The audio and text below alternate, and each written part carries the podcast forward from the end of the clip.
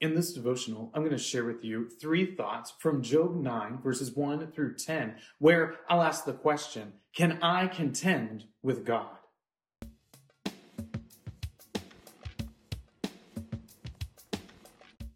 Job 9, verses 1 through 10 says, Then Job answered and said, Truly I know that it is so, but how can a man be in the right before God? If one wished to contend with him, one could not answer him once in a thousand times. He is wise in heart and mighty in strength. Who has hardened himself against him and succeeded? He who removes mountains, and they know it not.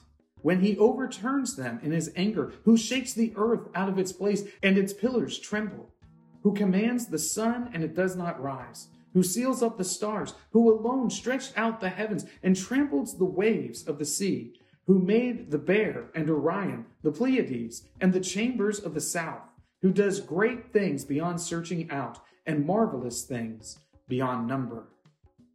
Can I contend with God? No. Can we move on to the next lesson? Okay, so we can't contend with God, and we should all know that. But one of the things that I've noticed both in popular culture and just among my friends and peers, is that so many people think that they can make an argument against God and the things that He's doing. They believe that they know what is right and just greater than what God knows. And they do so by saying things like, God can't judge me. If I had to stand before God, I would slap him in his face for being so disrespectful to humanity, that sort of thing. Well, to say that is to fundamentally misunderstand who God is. We, as creatures, cannot contend with the Almighty God who has made us. So here are three thoughts from Job 9, verses 1 through 10, answering the question Can I contend with God? Thought number one He has greater wisdom. God has greater wisdom than us. And I know this offends our delicate sensibilities about our own intelligence, about our own wisdom that we gather here in this life. But the fact of the matter is that the Lord's wisdom far exceeds our own. So even when we think we know better than what God is doing, we are proven to be wrong time and time again. And this is what Job is having a lot of trouble with. Because on the one hand, he is claiming his innocence, but on the other hand, he is suffering as a sinner. He acknowledges that God is wise and more wise than him. But at the same time, he isn't consistent with that idea when it comes to the suffering that he is experiencing. Thought number two, he has greater power. Job goes through and he talks about the great power of God, how God can level a mountain and the mountain doesn't even know about it. That's to say that the things that God does, he is able to do and do them in such a way that we aren't even aware of what's going on.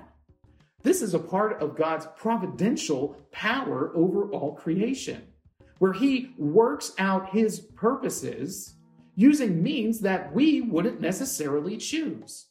And this is definitely the case in Job's situation.